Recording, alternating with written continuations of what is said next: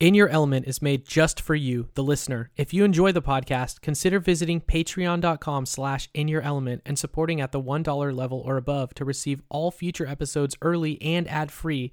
Gain a Patreon exclusive role in the In Your Element Discord server where you can hang out and chat with myself and other elementalists, be eligible for giveaways, attend patron hangouts, and more. Now, onto the show.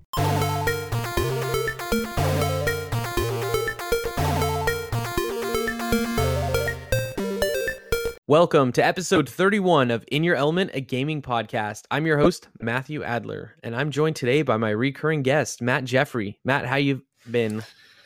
Uh, I've been very well, dude. How about you?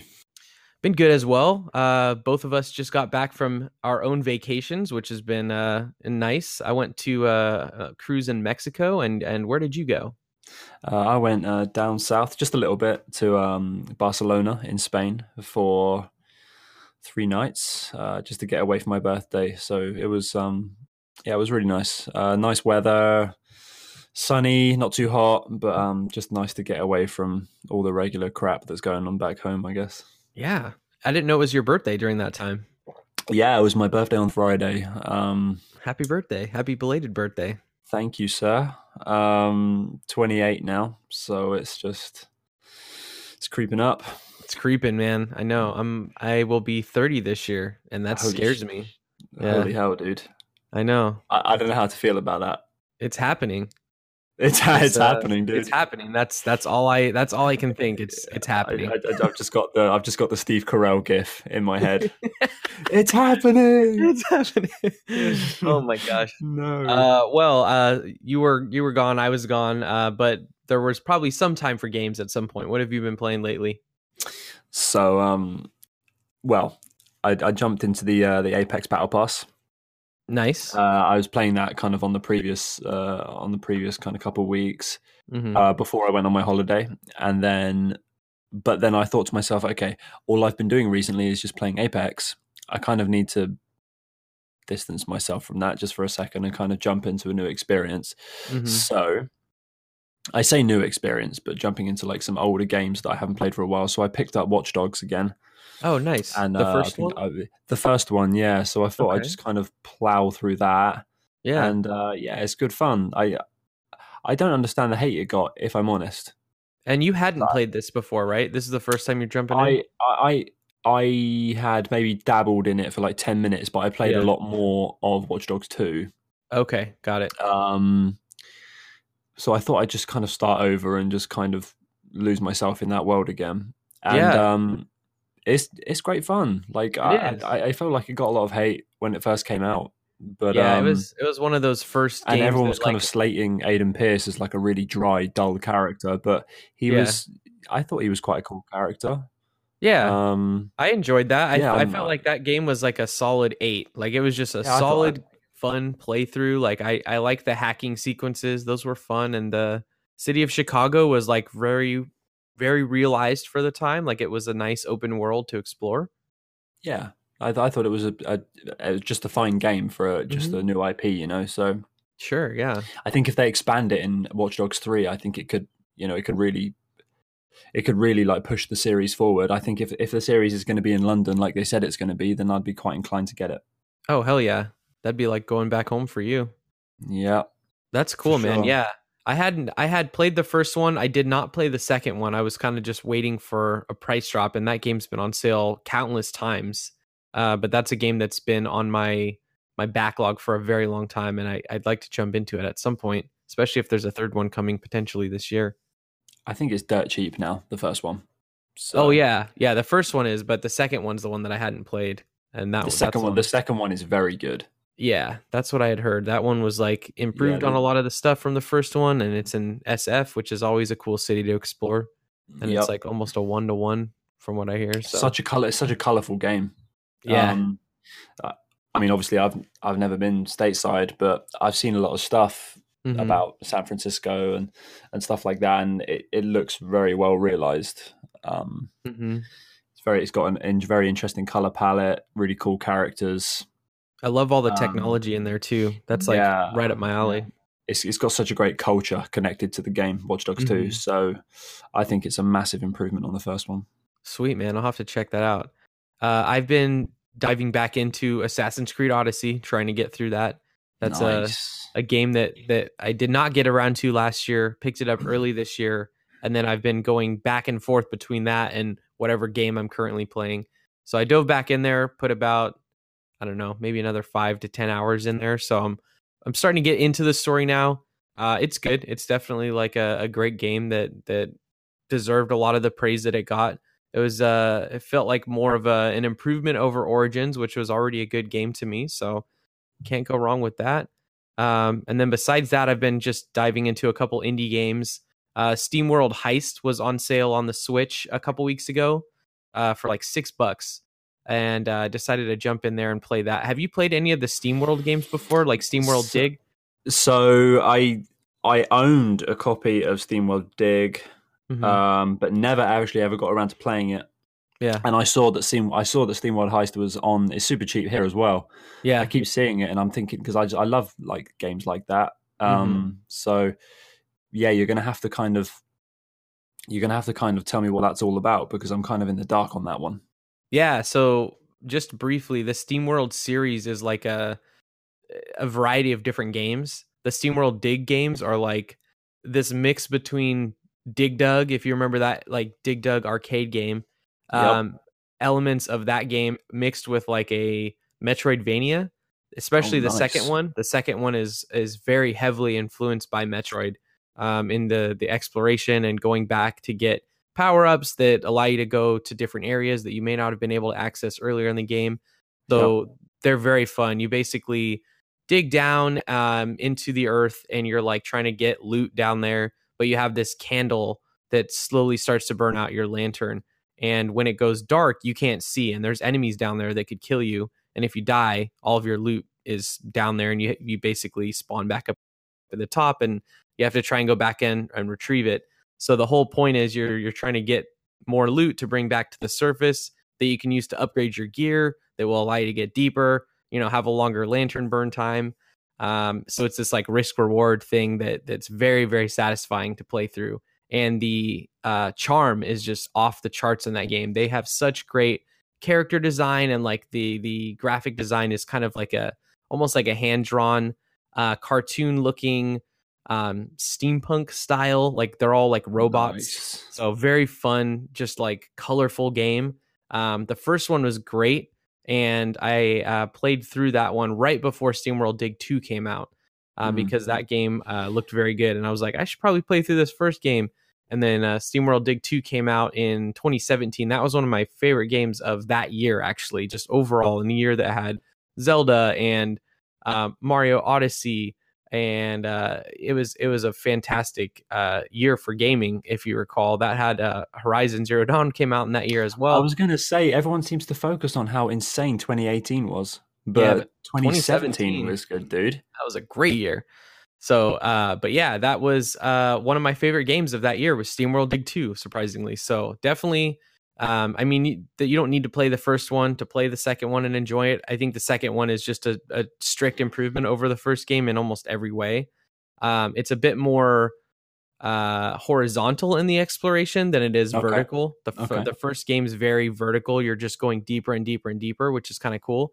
And you get into these different areas, which is fun. The the second game is a lot more horizontal, and there's a lot more um, exploration into different areas sideways instead of so much down. Uh, gotcha. So those are very fun. SteamWorld Heist, completely different game. Uh, that one's basically like a 2D uh, tactical uh, RPG. So you're imagine like a game like Final Fantasy Tactics, where you've got like a grid based system that you're attacking enemies on. This one's uh, similar in that respect that you're taking turns, but it's 2D. So you're basically it looks like a it looked like it would play like a platformer, um, but basically the whole the whole gist of it is they're like these randomly procedurally generated little mini uh i guess dungeons but they're a very small number of rooms that you go in and explore and try and get loot and you've got enemies that you encounter and uh, you have a small team with you that has different guns that you can acquire throughout the game. And the the whole point of it is that the different guns have different um, abilities. Uh, one of the cool things is that you can ricochet bullets off of walls so you can kind of you know, if you've played pool before, and you you're trying to get like a, a nice shot and you have to like line it up and bank it off a couple walls and stuff. It feels like you're playing pool, but you're shooting a gun, which is kind of cool. So very interesting game. Uh, I've been having a blast with it though. So SteamWorld Heist, if you uh, if you get a chance to play that one, it is well worth your time. I'll have to give it a go for sure. Yeah, yeah. So that's that's what I've been playing lately. Um, and then uh, I, I, mentioned to you before we started, I just picked up the Borderlands uh, Handsome Collection because it's on sale right now on the PSN uh, for fifteen dollars, and they just released a HD texture pack for free, which is really cool. So PS4 Pro will now have 4K 60 frame support, and uh, I have to say it looks very good. That game, just the art style itself, uh, lends to such great, uh, you know, just color in general. So very, all cell, very all the cell shading and all that. Yeah, it, it just it holds up so well. So the the increased textures are just kind of an added bonus, which is nice. I feel like if you're going to get like a 4K version or like a remastered version of Borderlands, I, I wonder if it's even worth it because that's not like that's not like the selling point if you if you, if you know what I mean of the game to begin with. Right. Right. So I feel like whatever. I could still probably play Borderlands 1 in its original form on the Xbox 360 and mm-hmm. it would be absolutely fine like like I, I don't care like I, I've I've seen obviously that this 4K version is out today mm-hmm. and yeah. um, this remastered version. And I'm just thinking to myself, well, I mean, it's great and everything to get the hype building for Borderlands 3. Um, mm-hmm. But you know what? I, I, think I'd rather just get myself an Xbox One, like I said I was going to get, because yeah. it's, it's, it's backwards compatible now on the Xbox One. Oh yeah. So so I might as well just grab that instead because I can oh, pick yeah. up Borderlands One on the on the 360 for like a pound. Oh yeah, I wanted to. It's so and cheap. Honestly, so. it it still holds up graphically. I mean, yeah. the, the, look at a game like uh, the Legend of Zelda: The Wind Waker. That game is mm. timeless because of the art style. So exactly. Yeah. So I think that's what Borderlands have done. They've done so well. They've kind of like immortalized that game. Mm-hmm. Yeah. Um, so that's it's always going to look good. It will live forever. Yeah. Sweet. Well, uh, before we begin, I'd like to take a moment to let you know where you can find In Your Element online. My website is inyourelementpodcast.com. You can find me on Instagram at In Your Element Podcast. Uh, find me on Twitter at IYE Podcast.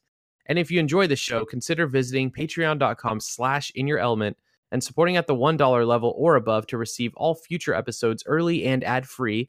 Gain a Patreon exclusive role in the In Your Element Discord server where you can hang out and chat with myself and other elementalists, be eligible for giveaways, attend patron hangouts, and more. And if you have any gaming related news that you'd like me to answer, email me at hello at inyourelementpodcast.com. I will answer your questions on the next episode of In Your Element. So, uh, lots of news happened while we were gone. Uh, so, I want to kick it off with Sony's first State of Play live stream that happened last week, uh, where they detailed 11 games some of the games were updates to upcoming titles, while others were being revealed for the first time. Uh, during the roughly 25 minute presentation, they spoke about Iron Man VR, uh, which was a uh, exclusive reveal for the uh, state of play, which was a, a nice way to open up.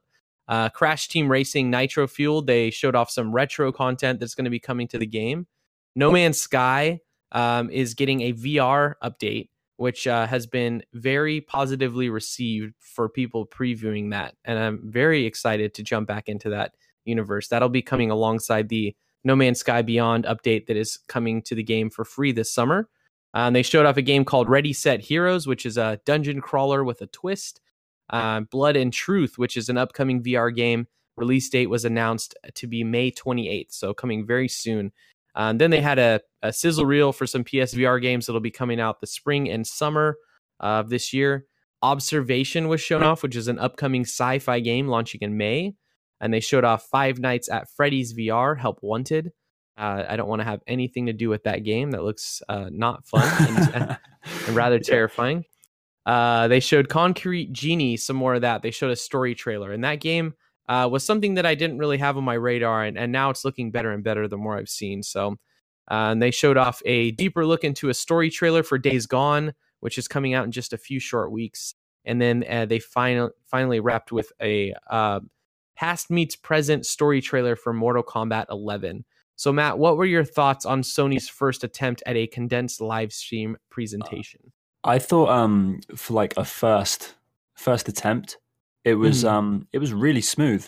Mm-hmm. So obviously it wasn't it probably wasn't packed with the greatest content in the world we kind of saw or we kind of expected. I would say Yeah. more than 50% of the announcements they made in the in the live stream. Mm-hmm.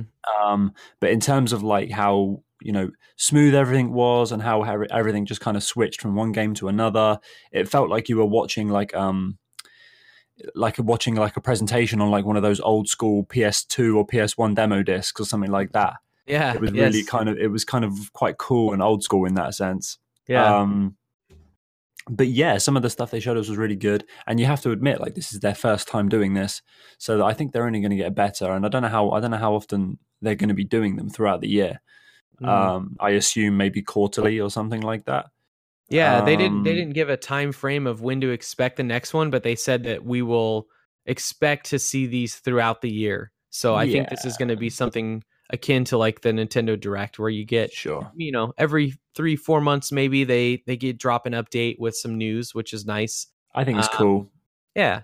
I, I think trying they did a great job. yeah they're trying to validate uh their reason for skipping e3 Oh, for sure. so they're like well okay so this is kind of like the route we're going down in the future so i mean it Mm-hmm. seems like um it seems like quite a cool way i mean some of the games that i saw there were just really cool i mean obviously i'd already seen them already but mm-hmm. i'm really excited for days gone now Yeah. oh Um, yeah, for sure. I'm I'm I'm all in on it. And, Yeah, and it's- it's, funny it's- because that I really turned around on that game. So in the yeah last me too months. man like it's it, it really piqued my interest mind you I, I Mhm. kind of feel like that they've been doing it on purpose because obviously they've been trying to put a lot of focus on the really big games that are coming for sony soon Yeah. you know, like uh, Ghost of Tsushima, um, Last of Us Two, and all that. Mm-hmm. However, with the Days Gone um, release coming up, they they just kind of put like a final push at the right time. They probably didn't want to overhype it too early, and Yeah. then and then it died out. And then obviously when the game came out, it it would sell pretty pretty poorly. I I, I don't know what the Yeah. pre-orders are like on that game, but um, I think it's going to sell I, hope it sells well because I think Bend deserves I, it. I could see I could see it selling maybe two two to three million copies, which would be a great success for that for for a new IP. It really will. Yeah, it really Yeah. will. I think um, with with the kind of effort and development that Bend had been putting on that game. I mean, we saw we saw the initial trailer like almost three years ago at E3. hmm So obviously they've had some time on it. Um, yeah, I mean, it- I hope it's a great game. I hope it has a really kind of deep, kind of interesting story. Uh, From what I've heard, the world is absolutely glorious. Um, hmm really interesting characters, really interesting kind of um, enemies, AI, NPCs. Um, it should be a great game. I hope it has a really good weapon system, good loot system. If it, if it has a reason for replayability, jumping back into the game, um, I could easily put fifty plus hours into that game. So Yeah, definitely. we'll see. We'll see. I'm quite interested about it. Same, yeah. I um same with Concrete Genie as I was saying that that game seems to be more and more interesting uh the more I see it. At first it, it seemed a little I don't know, I don't want to say childish, but it, it didn't seem like it was gonna be a very serious story. Um the the tech behind it seemed cool, but I didn't know how um how in depth they were gonna go with the graffiti system. And it, it actually looks like it's gonna be uh pretty detailed and you're gonna have a lot of creativity and freedom within that. So that's something that I uh, am definitely keeping my eye on. Um, and it seems as though that game uh, has been pushed to fall, if I'm not mistaken. Yeah, So I think it was. I think I heard it was going to be full. Um, Mhm. I think initially they were going to go for Q2 this year or Q3 even. But, Yeah. um, but they've. I think they've pushed it right back to the holiday now. Yeah, I, I for some reason that that seemed like a May release to me. I don't know if that was ever locked in or not, but um, so I'm I'm hoping that this isn't all we get from Sony this fall. I'm sure we're gonna get some other some other games, of course, but uh, I'm really hoping that we get a big game this fall. I mean, Concrete Genie is a it's a very small game from from one of their smaller I think. I think your big game that you're talking about, or you're you're thinking about, or it might be, is. I think it's going to be The Last of Us Two. Yeah, I saw something was updated on on their website that said October. Yeah, October. Mm. That's what I'm pushing for.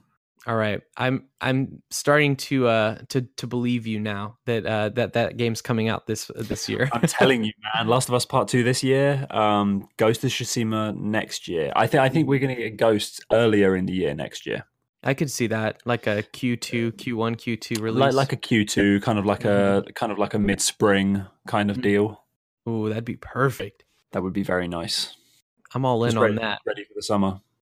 Yeah. Um, one last thing I want to say before we move on is the uh, the No Man's Sky VR update that uh, and just the No Man's Sky Beyond update in general looks like it's going to be uh, another step in the right direction for that game.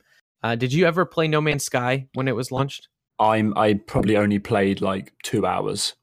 Mm. Um, but one thing I do want to say about No Man's Sky is that so much credit needs to be given to uh, Sean Murray and Hello Games, like what Mhm. they're what they've achieved with that game since it came out is is absolutely astonishing. Like yeah.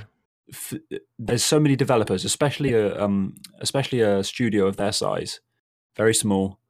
Um, Mhm. There's so many studios that would have dropped that game that they did this massive ambitious project, seen the reaction, and they would have dropped it like a like a hot plate. Right. just Um, walk away. just walk away from it, let it die in the sun. mm-hmm. But no, they kept plug They kept plugging away at it. They've been dropping update after update, and slowly but surely, it's now one of the games to have. Yeah. Um, the community has actually risen quite a lot again. hmm It dipped obviously like a year or two ago, uh, and shortly after release. Yeah. It's just risen again, man. And like, there's so many people playing that game again, and with this VR um, component coming with the Beyond update, hmm that looks amazing. Like that looks like how it should have always been. I reckon they've been working on that VR support for a while. Yeah. Um, and apparently it's really good. It's very immersive, very intuitive. I'm so Um, excited. This is this is honestly like one of my one of my favorite games I've played in the past couple years and I know that that's like a controversial thing to say because it was so bare bones at launch and it was so under delivered in terms of what actually came out as a product. But I think I probably spent 20 to 25 hours at launch playing the game um, and and got lost in that universe because it was it was just the right game for me. I know that that's not the game for everyone, uh, but the the just the feedback loop of mining the material and just exploring these different planets, even though there wasn't much of uh, a story at first or much of an incentive to travel through the, the universe like that's just such a great game to just zone out and and not have to worry about so much action if you will I think it also says a lot about a game that, for example, has like like a like a 60 score or like a 65 on Metacritic. yeah A lot of people seem to say, "Well, why are you playing that? It's trash." And then you Mhm. just made like a good point of, "Well, that's the space that I was in at the moment, and that's what I felt like playing at the time because it Mhm. because it appealed to me at that time." definitely So yeah you said you put 25, 30 hours into No Man's Sky. I can completely understand that because Mhm. the game is huge. Like, yeah and whether it's bare bones or not, you're still going to find stuff to do. Yeah. Um, I was going through the same kind of phase around that time with um, uh, Mirror's Edge Catalyst. okay So, yeah again, a hugely hyped up game because Mhm. of the first Mirror's Edge, and then it released and it only got like a 70 or whatever yeah. max. Uh, maybe not even that maybe like a 67 68 and it was um and everyone was like well yeah people dropped that game straight away because people weren't really feeling it or anything like that. But again that was another game that i got completely lost in. Like Mhm. it might not appeal to the masses but it might appeal to one particular person. Yeah. And uh yeah i had a great i had a great time with mirror's edge catalyst um so yeah i mean shout out to shout out to hello games um i, I think they're gonna i think i think the sales of that game are gonna blow the hell up yeah when, v- Well, when vr drops for it Oh, I, I agree. I think even after the No Man's Sky Next update came out uh, last year, they Mhm. already saw like a spike in the sales too. And it's funny because a lot of people on the subreddit uh, were like, "Damn it, I'm rebuying this game. Like I I, I Yeah. bought it at launch, traded it in because I was angry, and now I'm repurchasing this game." And i I'm might like, have "Oh, to because i might have to because like the base yeah. the the base like physical disc is still pretty cheap Oh yeah, so i could just pick it up for like 10 pound or whatever like Yeah. it's it's it's pretty cheap 10 15 pound and then yeah, get all get all those updates and go And- then it's going to be a big multiplayer update with Beyond. So if you want to jump in, man, let me know. oh I'll hell yeah there. dude let's discover space man It's a great game. Awesome. Well, uh, moving on, Apple also had an event last week where they detailed many upcoming services. Typically, I don't focus too heavily on mobile games on the show as they're not really an area that I spend too much time in anymore. Uh, but this announcement of Apple Arcade uh, is intriguing. So, Apple Arcade is a subscription service that will be launching this fall and feature over 100 curated premium mobile games that will push the storytelling and design of the medium forward. Games will be added to the catalog over time, and the subscription is good for your entire family. No pricing was given at the event, but Apple did mention that they will be funding these indie developers to help them achieve their vision. All games will be playable offline, and progress is automatically synced across your iPhone, iPad, Mac, and Apple TV. And there will also be no in app purchases. All updates to the games will be free as long as you have the subscription service. Uh, Matt, what's your take on Apple's formal entry into the gaming market? I feel like everyone's jumping on the bandwagon now aren't they Yeah. like uh it's just like this has been the most chaotic like month or two with um all, all these you know astronomical companies like Yeah. massive companies google apple uh they're all just jumping in now Yep, Amazon's I- working on theirs too. yeah exactly amazon's working on it um so i mean dude i'm all in like i think i know that apple can do it i mean apple tv's been around for a very long time so i'm sure that when they put their focus on like a, a gaming platform I'm I'm 100% sure that they can pull it off and do um do do, do a great job. Apple Yeah. Arcade. So I'm assuming ha- have they said kind of like what kind of games they're they're they're kind of throwing in there or Yeah, they they showed off uh, some of the games. Um, there wasn't any notable standouts that were like a must have or must play games. Uh, they did show Oceanhorn 2, which was kind of a, a it wasn't a, a game that like blew up per se. It was basically like a a Legend of Zelda Wind Waker clone Yep. that came out uh, years back on the on on iOS. Uh, that was one of the games that they showed off that's going to be included in this. And then there were some other indie games that I mean, there were some good looking games graphically. It's incredible what what an iOS device can can push in terms of just Mhm. graphical power and, and everything. It's uh, it very much is uh, a small computer now in terms of of how much power is actually in there with uh, the custom chips that Apple's developing Yep. uh, and these are eh, these are just experiences that that are not taken seriously i think because the mobile market has been pushed so heavily towards free to play and these like freemium experiences.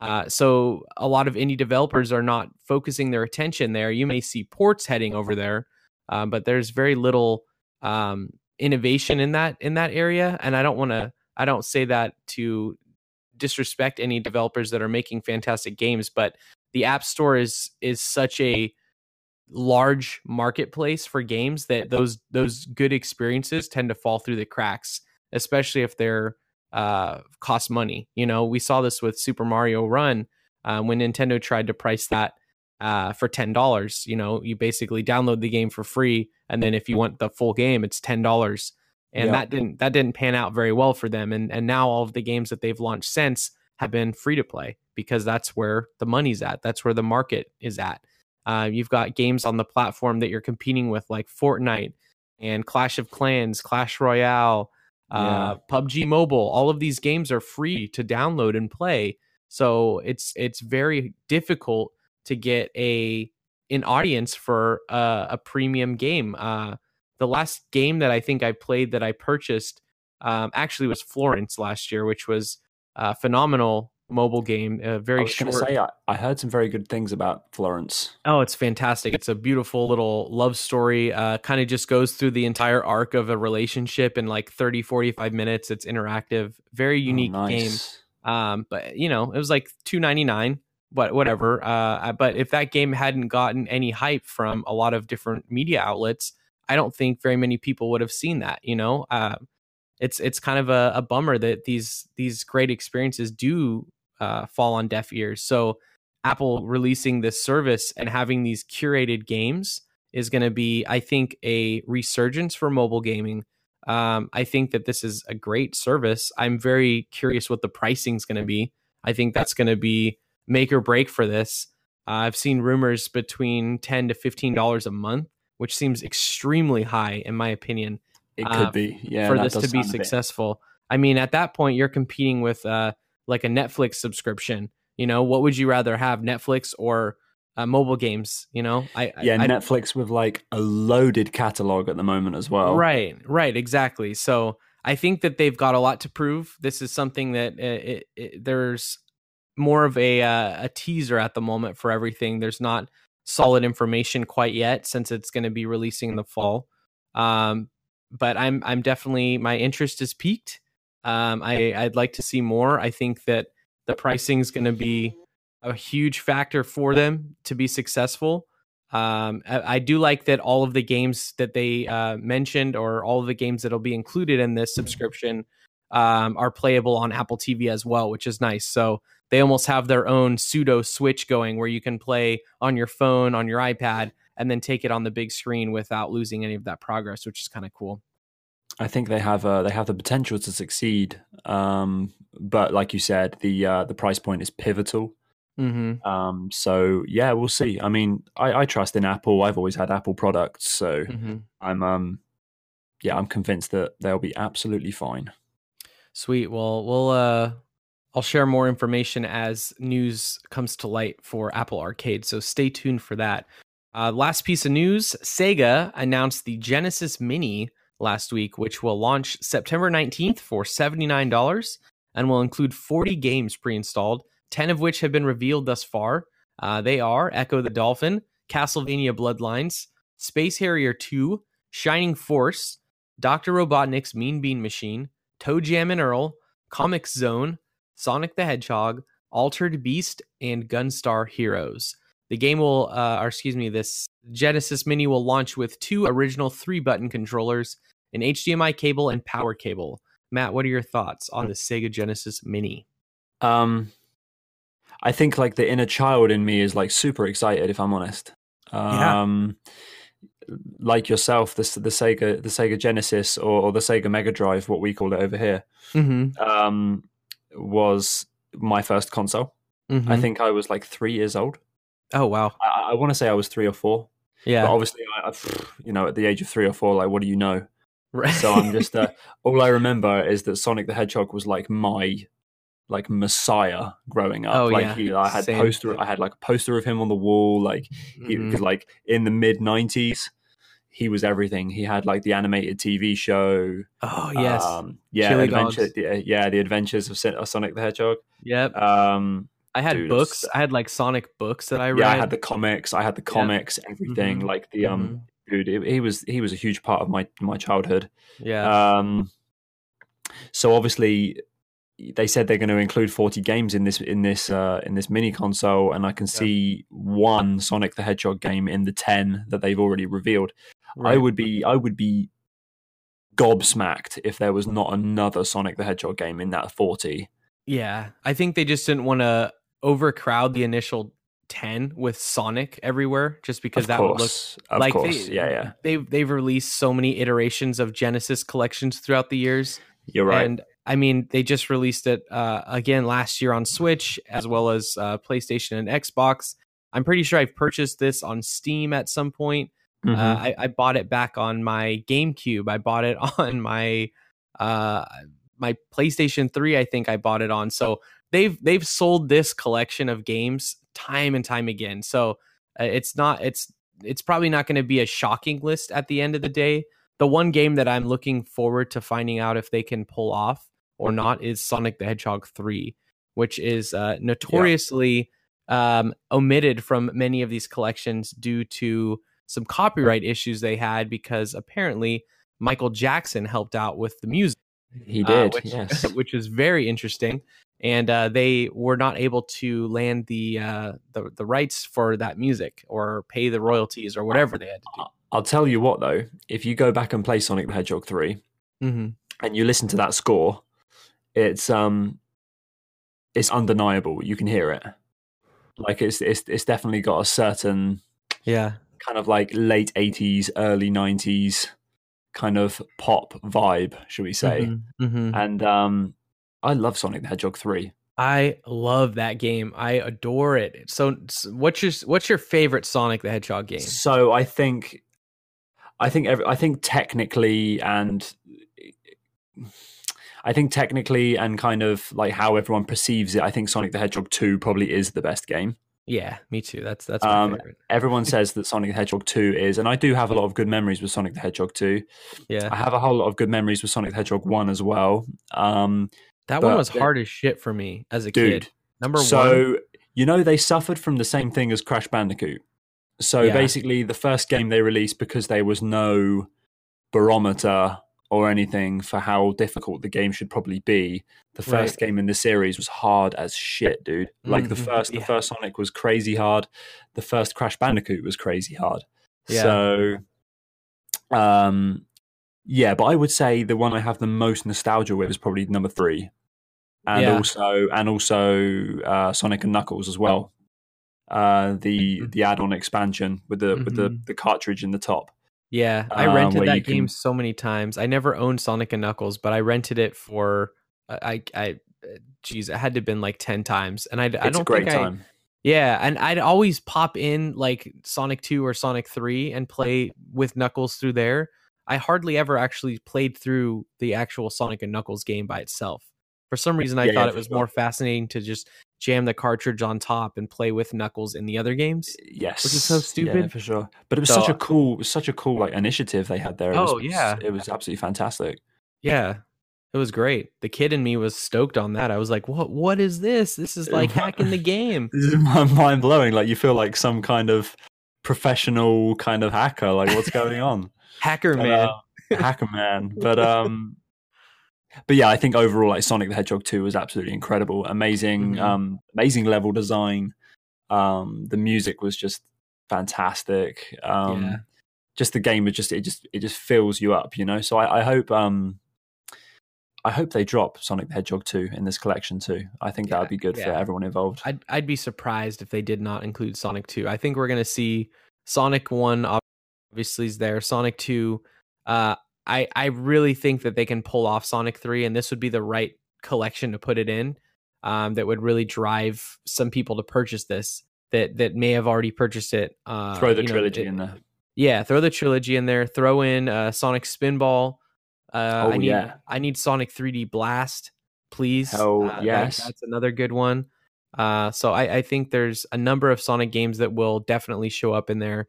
And then we're gonna get uh, Streets of Rage, I'm sure. Streets of Rage 2, Streets of Golden Rage, Axe, dude. Vector Man. Oh my gosh. I Dude, Streets of. Rage was my shit back in the day. Streets of Rage was so good. So good. Did you see the uh the recent they showed off Streets of Rage 4 some gameplay at at uh, so PAX? yeah, I've I've heard of it. So th- this game has been like a myth, hasn't it, for quite a long time. Yeah, well they like Um, just announced it last year out of nowhere. Just on uh, one day on Twitter it was Streets of Rage 4 is coming and people were like, "What? Excuse me. What?" yeah, like just this, out of this, nowhere. fran- this franchise is like 25 years old. Yeah, but it's yeah. just like they're, they're still pushing it because I think everyone Yeah. just has like a deep connection to that game because Yeah. it has it's just it's like one of the first kind of like well not I, say not the first like kind of rated R PG 13 kind of action man side scrolling Just like beat 'em up. Yeah. dystopian like dark tone kind of Oh, just the music too and number 2. I think number 2 so, the like, the you, just feel like such a like It's you just feel like the- badass. you know what I mean like you're Yeah. just going through the streets just tearing shit up and it's just oh like gosh. I adore that game. I really do. Yeah. So uh, I I'm very very hyped to see what else comes out with this. I think this is almost certainly going to be a day one purchase for me. Um, I think that I hope this doesn't turn out to be another PlayStation Classic where we see the initial ten games and this is the best we're going to get, and then everything else is shit. I certainly I- hope not. I, I I truly don't think that's going to happen. But uh, you know, we've been burned before now by Sony, uh, who should have had one of the best collections of all time and just managed to shit all over it and uh, and put out subpar hardware too with that. So Yeah, we'll see. Uh, the good thing is that Sega is uh, co-developing this with M2, so this is going to be uh, an actual first-party um, a, a piece of hardware because there are a number of Genesis minis already out there now that are Mhm. developed by other third-party companies uh, with no involvement from Sega, and they're notoriously bad. So this will be uh, very, very good. It seems. Sega lives, Sega. mate. That's the most iconic thing. When you hear that shit, Yeah. Or later when they got real crazy in the 90s and they just had the Sega like the guy yeah, like screaming it in your face Yeah. and gives you like a panic attack before Yeah. you've even played the game. Yep, you're like, "Oh shit, they I was waiting for the other Sega. We got guy now." Yep. Oh man. All right. Well, uh, let's jump into our feature discussion. So last week was uh, jam packed with industry events. Besides the aforementioned Sony and Apple events, there were also the annual Game Developers Conference in San Francisco and PAX East in Boston, both of which are huge events with a heavy focus on indie gaming and development. Uh, but there were many other announcements made during those events that I wanted to highlight. So uh, I want to chat about GDC first. So we'll focus our attention there first. That was the uh, the first event in the uh, early on in the week. Uh, the big announcement that came out of that is Google Stadia, which we've spoken about at length um, on a previous episode. So I don't want to spend too much time there. But um, now that the dust has settled a bit after that announcement, what are your what are your like last last second thoughts? I guess on Google Stadia. My last second thoughts. Um, yeah, I'm still I'm still kind of I'm on the fence with it. I'm I'm still kind of, but not in like a negative way. But I'm still just kind of waiting to hear more. Um, Yeah, yeah. I'm I'm I'm cautiously optimistic. Let's put it that way. That's fair. I kind of just wanted to see kind of what they want to do with it because I think that Google have all the capability in their marketing team, in Mhm. their f- well finances. Obviously, they're one of the biggest companies on Yeah. earth. Yeah. I, I just know that I know that they can put out a good product um, hmm as long as as long as it's just fast, intuit, intuitive, has like very minimal latency. As long as it all Mhm. works very well, then I will I will hop in and give it a try. Definitely. Yeah, I'm I'm still waiting for pricing. I think that's another big key factor for Stadia. What's it going to cost? Is it a la carte? Are you paying a subscription? I think that's going to be one of the big factors for that success. Um, one thing that uh, that kind of caught my attention uh, during GDC specifically was uh, breakout sessions they had where people were actually getting hands on with Stadia. I guess Mm. was uh, was a pretty uh, mixed experience for a lot of the uh, uh, journalists that were out there reporting. Some people had uh, no issues, while others were having input issues and uh, a lot of lag and uh, graphics issues with it scaling in and out based on the, the Wi-Fi connection there um, at the at the center. So that's a little bit concerning, um, considering you know up in San Francisco they've got pretty decent internet connections. So if they're not able to handle it up there, then uh, I'm I'm worried for a lot of other that's places. been everybody's concern though in the comments of every single social media post you've seen about it. Mhm. Everyone's saying, "Well, there's only probably a select bunch of people that are ever going to be able to play this game right. with the with the internet speeds they have." I mean, the UK typically is okay with, Mhm. with its Wi-Fi. I mean, it doesn't have the best Wi-Fi even in Europe. There's some other countries that are that are ahead. Um, the infrastructure, you, you know what it is? It's because we're on living on a tiny island and there's 65 million people trying Mhm. to all jump into the same thing, and it's just all a bit of a mess. So we we don't really have the infrastructure at the moment. We're working on it, but Mhm. I think we could still handle Google Stadia, no problem yeah, but obviously with some of the Wi-Fi that you guys have over there, um, I know on the west coast yours yours is is is, is very good. Um, so if you guys are struggling to handle it, then what hope Yeah, does anyone else have? yeah, it doesn't look good for everyone else for sure. So we'll see what happens uh, with that. It sounds like we'll hear more about Stadia during the summertime. I don't quite know when the release is going to be, but I still anticipate that we're going to get uh, Stadia sometime this year, maybe in some sort of a beta capacity to start. At the, at, at the end of the year, I reckon yeah, it'll it, it definitely seems like a 2019 thing. So for sure. Uh, another big announcement that came out of GDC, uh, very developer focused. Um, clearly, this is the the game developers conference, so uh, not not too much in the way of of actual game news coming out, but Oculus uh, announced two new VR headsets. Uh, they announced the Oculus Quest, which is a completely wireless VR headset. It comes with two controllers and it launches with Beat Saber uh, this year for three ninety nine. Um, that is a little bit more beefed up version of the uh, already existing Oculus Go, which is another uh, kind of wireless headset um, it's more uh, mobile experiences, uh, stuff that you can play on like Google Cardboard uh, with your phone uh, currently. So the Oculus Quest looks like a little bit more powerful, powerful version of that. Excuse me. Um, and and the fact that it's coming with Beat Saber is uh, is definitely going to move some units. Uh, the other thing they announced was the Oculus Rift Rift S, which is an upgrade to the existing platform that'll feature higher resolution, better comfortability, and the uh, all of the sensors integrated into a single unit, and that launches this spring for three ninety nine. Uh, what how, how do you feel about Oculus announcements? I had the uh, I, I, saw a bit of information on the Quest. Um, mm-hmm. I think I saw what was it? Um, saw a bit of information that Greg Miller was playing it. Yeah, and uh, and he said and he said it was unreal. Like he couldn't yeah. believe that he had this ability to play some of the games that he was playing and not worry about tripping over anything mm-hmm. or any kind of cables or any kind of any kind of thing like that. So I think it's it's a massive push forward. Um, Definitely, yeah. I think that's going to be a wake up call to uh, PSVR and and all these other uh, all these other hardware mm-hmm. hardware systems that are in place at the moment. Um, yeah. I mean, I, I, think PS I think PSVR is great. Um, mm-hmm. They're they're doing a fantastic job over there with the yeah. gear that they have. Yeah. Um, but obviously, if if Oculus Quest starts picking up as and when it drops, then mm-hmm. I think I think PSVR are going to have to rethink it, and they're going to have to kind of go go wireless as well. Yeah, and this is a this is an interesting product because no PCs required. So PSVR has a slight barrier of entry that you have to have a PlayStation 4, right? You don't have to have a Pro, but just you have to already own a PlayStation 4. 4. So yep you're already in the whole, you know, 299 uh, roughly. Uh, plus, then you have to purchase the VR unit, which will be another 299. So that's a mm-hmm. $600 um, minimum barrier to entry. Whereas you get Oculus Quest at 400, and that's it. You have everything you need there.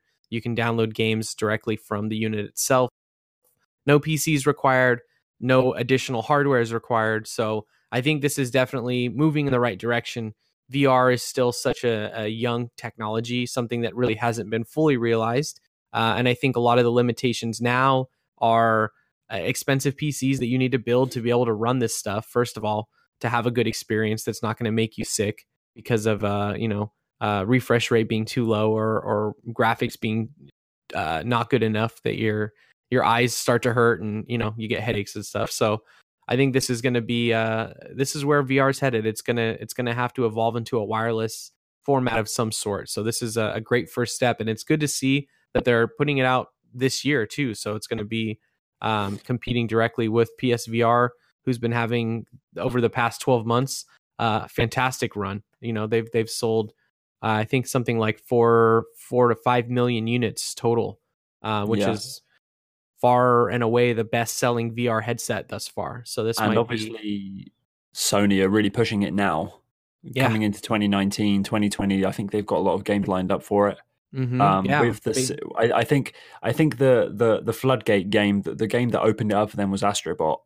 Oh my gosh, that is one of the best games I've played, just in general, in the it's past just, twenty years. It's so yeah. I mean, I mean, obviously, so the, the, the, PS, well, not just the PSVR, but the VR conversation in gaming has been going on for how long now? Like solidly, like four or five years.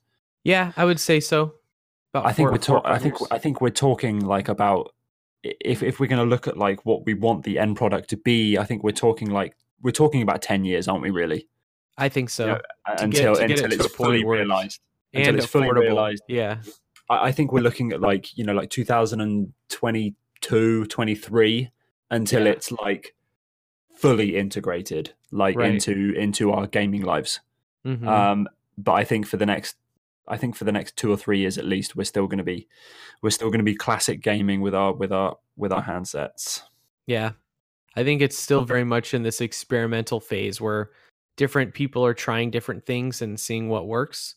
And uh, I think that this is definitely a step in the right direction, um, making it completely wireless and not having to worry about the sensors. Setting up sensors is frustrating.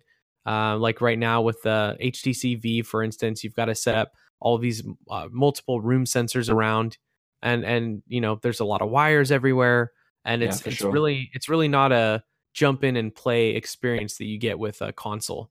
You have to there's a lot of preparation that goes into it, and you have to have enough room so that you don't run into anything or knock things over. Mhm. So it's it's yeah, it's still very much a a niche category. Uh, I think it's still very much a an early adopter scenario, but I think that this might be the first. Um, well, I think PSVR has really been the first critical success just in terms of the mainstream because it is so accessible. Uh, you don't we're have to- gonna we're gonna look back at the PSVR as it's going to be legendary at the end. You're gonna you, what you're gonna do in five years' time when you're playing like this insane piece of kit that you Mhm. probably never thought feasible in 2019. You're gonna look back at PSVR and be like, wow, Mm, like what mhm. they achieved uh, in the in the gaming space. Yeah. Um, what I think what they've managed to do now with the PSVR is just make it so accessible to so many people. right. That's the beauty of it. Um, It's and it it's really just, is um, pretty plug and play. Yeah, so I think by the time we're playing some of the VR uh, titles of the future, you'll you'll have to thank Sony um, for a lot of things uh, in the VR space. Absolutely. And we may be also thanking Microsoft in the near future. So uh, they were speaking about their Microsoft xCloud. Um, this was more on the developer side. There wasn't much new info that was pertinent to consumers. Um, they didn't really show off too much, but they did talk about some more developer features for the uh, SDK, uh, which will allow them to create dynamic controls on the touch screens for uh, for for gaming on the go through your phone, which sounds pretty interesting. Uh, they talked about uh, controls on the screen that will show up uh, that will be different for say when your character's um, walking versus maybe being in a car. There will be different controls available to you that are dynamic, and the developers will be able to change that uh, on the fly. Um, and they they also spoke about uh, games being able to save your progress even if you're not at a traditional save point.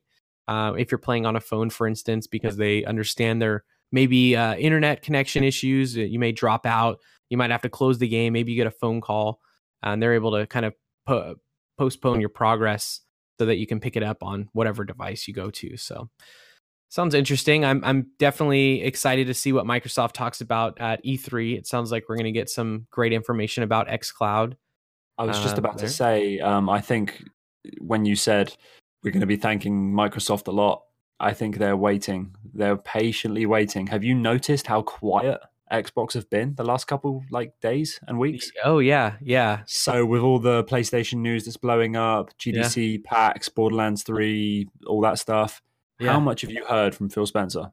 Uh, he he basically said uh, he spoke directly about Google Stadia, you know, saying that, kind of praising the technology, but he also said that Microsoft. I don't remember the exact quote, but something along the lines of, you know, we basically have our own thing that we're waiting to show too. That is Mhm. is kind of gonna put so put this uh, Stadia to shame, if you will. So I think the sounds like- pressure is on the pressure is on Microsoft for a very strong E3 this year. Mm-hmm. yeah, definitely. I hope, I hope they can pull through. yeah i'm i'm very uh as somebody who again didn't have an xbox this generation uh i i really do want to see them succeed. I think it's it's very healthy to have uh this competition especially with microsoft moving in a completely different direction than sony where they're being more inclusive with uh being able to play their games anywhere. Um, game pass is such a fantastic service that they've got. Um, the backwards compatibility uh, you know the list goes on. They, they've been making so many consumer friendly decisions where Sony is going a completely different direction with fantastic exclusive games, uh, VR. Uh, you know, not not such a heavy focus on their services that like Microsoft is. So it, it'll be interesting to see what happens with uh, the next generation. But I do really want want to see Microsoft succeed. I think it's a it's a good thing for everybody. Most definitely. It can't just be Nintendo and Sony out here. No, no, definitely not. Uh, another big piece of news that came out of GDC God of War won Game of the Year at the Game Developers Choice Awards. So hats off to Cory and the team. Oh continuing to win awards even into 2019. In other news, water yeah. is wet. Right. Uh, like... we've, we've, we've exhausted the conversation uh, about God of War, but it's good to see that that they're still getting recognition. And uh, I mean, just what a great game! What a fantastic game. Where, where's that Horizon Zero Dawn game of the year? Yeah, where? Yeah, I, they're a couple years late on it, but yeah, oh, maybe maybe maybe Guerrilla will get something in the post. uh, last last big piece of news that uh that I pulled out from GDC, uh, Amy Hennig was awarded a lifetime achievement award and her career spans uh, Electronic Arts, Crystal Dynamics, Naughty Dog, and Visceral Games. And she's best known for writing and directing the Uncharted series. Overdue, overdue. Yeah, yeah.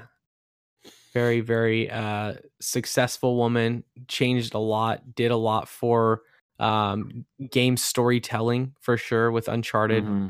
Uh, I don't, I don't, I don't know where we'd be without uh, some of the some of the influence that she had on the industry.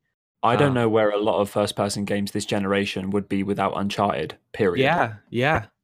That was um, one of the um, first like movie feeling games that I've ever played where I'm like, I am I am playing through an Indiana Jones game right now. Like honestly, like when you play Uncharted two and 3 mm-hmm. um, and it's just like masterpieces on the PlayStation 3 system. And then when you go back and you play Uncharted 4, and then you think to yourself, wow, like Mm-hmm. Uncharted Four, Uncharted, Uncharted Four to me is still mind blowing. Yeah. So I mean, it's just, just uh, the level of detail in that game graphically is absolutely ridiculous. Mm-hmm. Um, artistically, storytelling, everything. So, yeah, um, she fully deserves any any plaudits, any credit she gets. Um, she's she's given us a lot, and I still think I still think she has a bit more to a yeah. bit more to give as well. Absolutely. Well, I hope to see some something more in the future from her. Yeah, for sure. Uh, let's shift gears and talk about PAX East. So PAX East was a, a much more gamer centric uh, conference that happened in Boston. Uh, biggest announcement to come out of there, no doubt, was Borderlands Three. We finally got the announcement. It was been teased for a bit. They uh, they teased a small video before PAX. They teased the uh, even before that the little sign that said March 28th. So they've been leading up to this, and we finally got the announcement. Borderlands 3 is coming. Um, and actually, earlier today, we got the announcement of the uh, official release date, which I believe is uh, September 13th. Mm, yeah, that's, that's, that's what I've heard. Yeah. If I've seen. Uh, yeah, they, they detailed the uh, box art, the collector's editions, the extra crazy collector's editions, all that stuff. So uh, what what was your takeaway from the uh, the gameplay trailer that they showed off at PAX East? I think it I think it looks great. I think um so it's like the infinite question, isn't it, with Borderlands? Do they stick with the original formula mm. that made the series so great? Yeah. Um, or do they kind of ditch it entirely and try and stay stay with some of the other first person shooters that are out there currently? Yeah. And I, I feel like they're going to strike a kind of happy medium. Mm-hmm. They they were on stage, weren't they? And they said, um, "This game is not going to be a battle royale. Like it's not going to be anywhere near a battle royale." Yeah, which um, is great. which is great. Yeah, I mean, uh, yeah, the crowd erupted. They went absolutely yeah. crazy. They were just like, "Hell yeah!" Yeah, but, that would um, be that'd be a disappointment if that's. It would be a disappointment. It would be a disappointment. I mean, just give us that, give us that kind of integral classic Borderlands experience, you know, mm-hmm. massive open world, huge loot system, missions coming out of your ears. Oh, um, yeah. You know, you could play the game for ages. Like the story, play it at your own pace. Mm-hmm. Um, kind of wacky, kind of dialogue. Um, you just want the game to be completely outrageous. That's what you want from a Borderlands game. Mm-hmm. So I'm hoping uh, that it's going to be absolutely fantastic. Although saying that, have you seen? Obviously, yeah, we talked about the box art. I'm, I'm taking I'm taking a lot from this box art, if I'm honest. Mm. It looks kind of um. I feel like uh, well, I don't want to put it out there so soon, but maybe it's it's going to have a bit of like a religious vibe to it. Yeah, that uh, it's definitely a, a bit more of a departure from the previous box arts. That's for sure. It looks amazing. Yeah, it looks great. Um, I love with the, the art. like with the roses in like the foreground and kind of uh-huh. like the uh-huh. shining light in the middle. And did you and notice the, faces in the roses? I did, yeah. Yeah, that's a nice touch. I like that. Dude, it's going to be um yeah, I, I I have full I have full faith in Gearbox and what they achieve. Mhm. So, uh, dude, a billion guns. Yeah. Guns with I'm- legs. guns with legs. That trailer we, was. we, we got you. We got you, We boo. got you, boo. Yeah, that was. Yeah. that was i mean yeah you can tell that th- this is going to be a great game i mean this is one of the games like red dead where you just know it's going to be uh critically uh, acclaimed game i think that it's almost guaranteed that everybody who plays this is going to enjoy the game i mean they're they're just so much fun i think you you make a good point the the question is how how are they going to go with the narrative is it going to be uh you know just a traditional borderlands game where you can play with uh up to four people and and loot together, or is this going to become a Destiny Division um, anthem type game where we've got a, a massive online world, a shared hub? Uh, I would personally, I think that they established the the shooter looter genre so well. I think that they would be um, right to enter into the uh, you know the online shared shooter universe, and I would personally like to see them go that way. I think um, a lot of these games that are out at the moment, looter shooters, have so much to lend to Mhm. Borderlands. Mm-hmm. Um, so, like you said, yeah, to see Borderlands come in and do something similar would be absolutely fantastic. It's it's almost like the Godfather is coming home, you know. Right. Um, They've been taking so much from Borderlands. Now it's time for Borderlands to take a little bit back. And show Hell yeah. class. what it is, right? They dropped Borderlands 1 and 2, and then they decided to sit back and watch Destiny come out, watch Anthem come out, watch Division come out, and they've just been sat there. They've just been chilling on the sofa, Mm-hmm. Right. developing developing this game Yeah. as if to say, well, look what we've got. And Mhm. uh, and I think Borderlands 3 could shock in a good way. I think it's going to hit hard. Uh, It's going to sell. It's going to sell like crazy. Yeah. Um, It could it could very well be one of the being one of the best games of the year. That's what I was just going to say. I could see this be definitely a contender for game of the year. This could Yeah, possibly it's, even going to be in the conversation for sure. Yeah, if Last of Us 2 comes out, then it's going to be this damn, this is going to be a crazy ass year. it's already been so good too, so Dude, yeah, it's, only, it's only getting better. and we thought 2018 was good, huh? Right? I know. We're we're 3 months in, 4 months in now and it's already shaping up to be an even bigger year. Indeed. Jesus. Uh, another game that they showed off at PAX East, um, more of an indie game, uh, Cyber Shadow. So this is uh, the first game that's being published by Yacht Club, who uh, are famous for the Shovel Knight series of games. Um, interestingly enough, it's developed by one man. Uh, I forgive me if I mispronounce the name, but it looks like Arn or Arnie MekaSkull Hunziker, Ooh. something along those lines. Uh, Ooh. That's, yeah, that's, probably, that's probably not. That's probably not a bad effort. all right. Well, anyway, MekaSkull is what he goes by. Uh, he's been working on this game for over ten years, uh, and it's an eight bit eight bit era style uh, action platformer. Uh, a lot of the gameplay that they showed off looked very similar to the Messenger that came out last year. So, kind of unfortunate. He's been working on this game for so long, and then uh, out of nowhere, this uh, this other ninja focused uh, action platformer comes out. Uh, gets gets a lot of attention, a lot of conversation last year in the Messenger.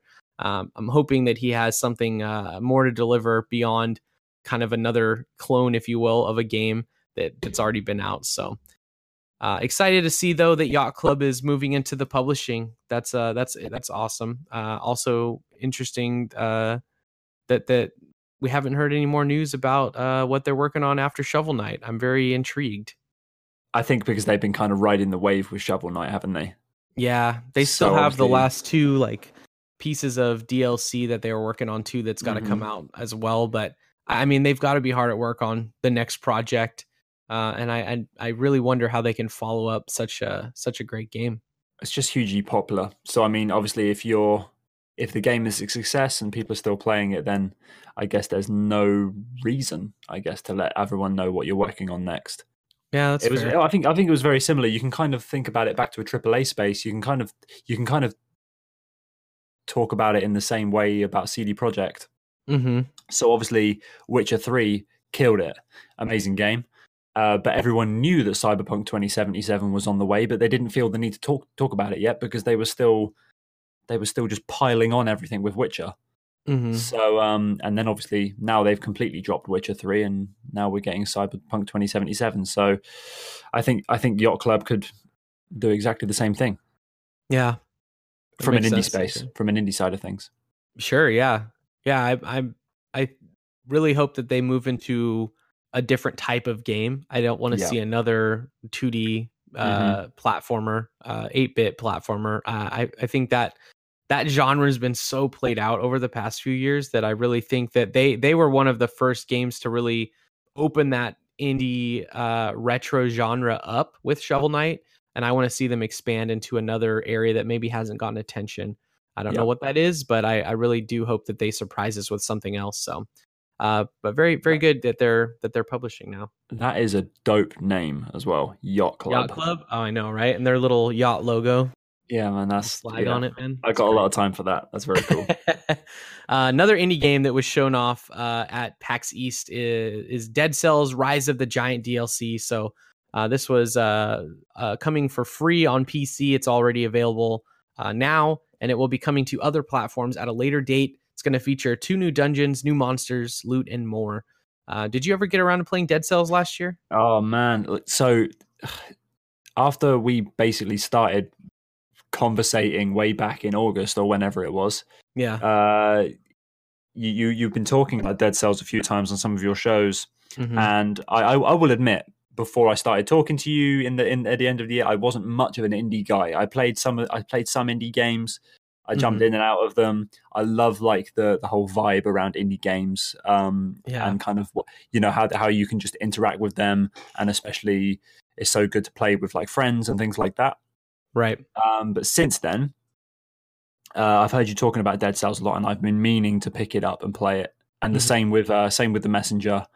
Oh um, and I just oh, dude, I need to so bad because these are it's in my backlog. It's right at the top actually. I need to I need to purchase it and get involved because Yeah. um, they When- look uh, they both look absolutely fantastic. They're very, very good. Last year was a great year for indies in general. I think with uh, for me, the big three were Celeste, uh, Dead Cells, and The Messenger. Personally, Yeah, uh, those were those were all very, very good games. Um, Dead Cells is is a lot of fun. Uh, I think it, it's it's just it's such a great art style because it's it's like a 2D side scroller retro uh, action platformer, but it's got almost a 3D look to it as well. The character uh, a bit. yeah, Um, but man, what a great game! It's got a good loop. It's uh, it's procedurally generated, so that's like such a a hot word in in so many uh, indie games these days. Procedural Mhm. generation is just Mhm. so big.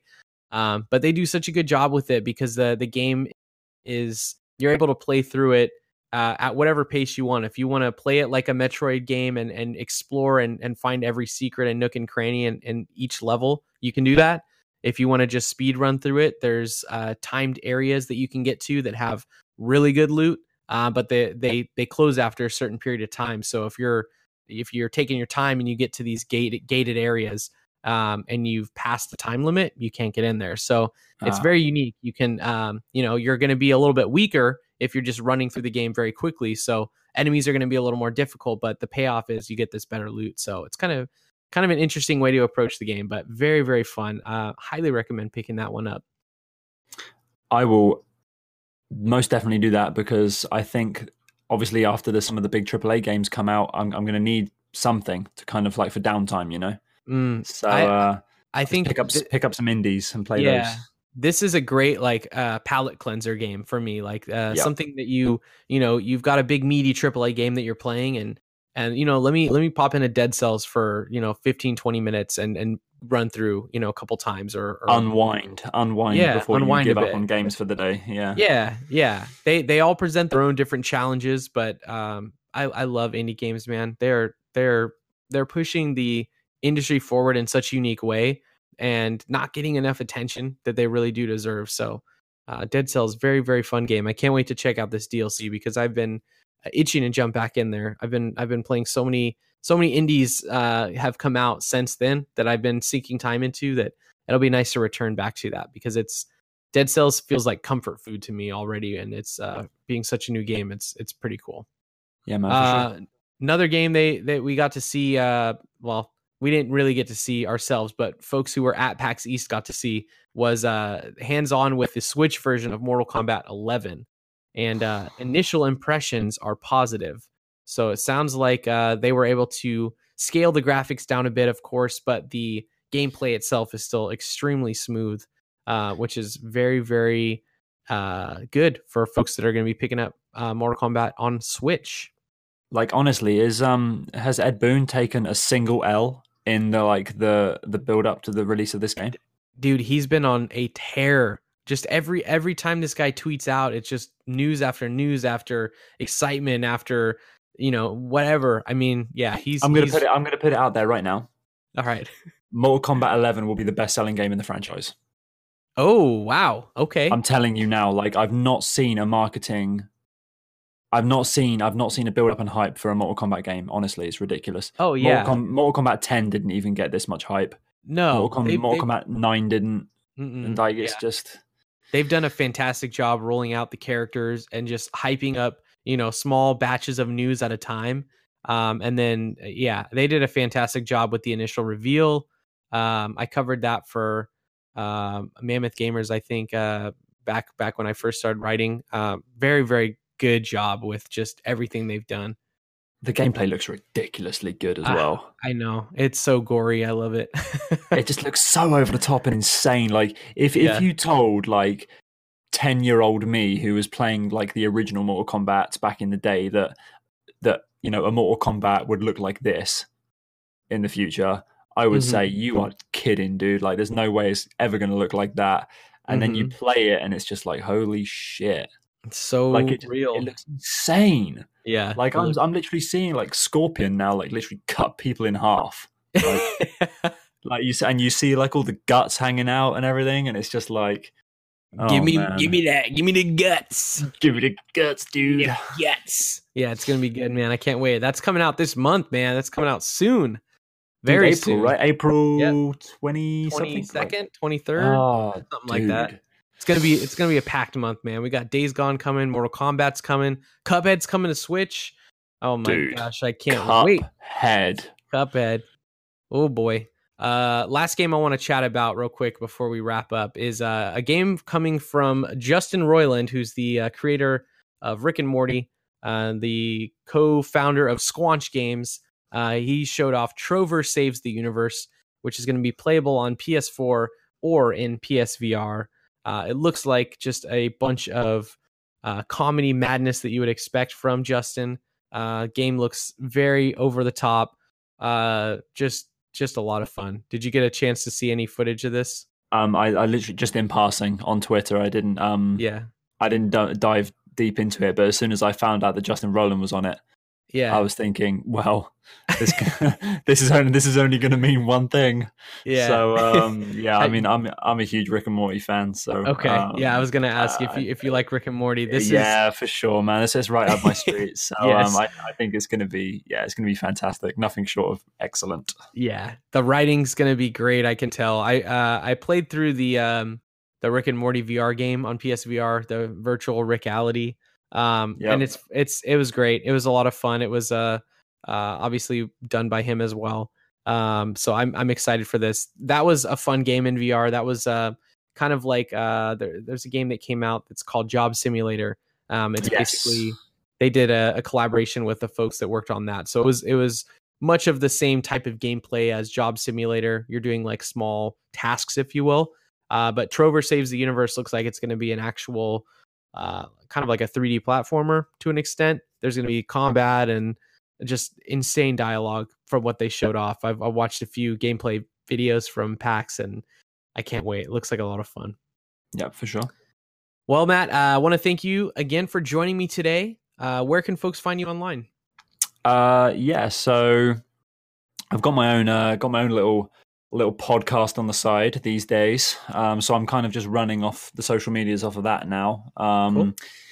so on Instagram it is at Pixel Paradise Podcast, um, and on Twitter it's at Pix Paradise. So that's P I X Paradise. It's pretty much where you're going to find me. I don't really use the personal accounts as much as I used to now that Mhm. I've got the uh, the podcast on the go. So you Yeah. can find me right there.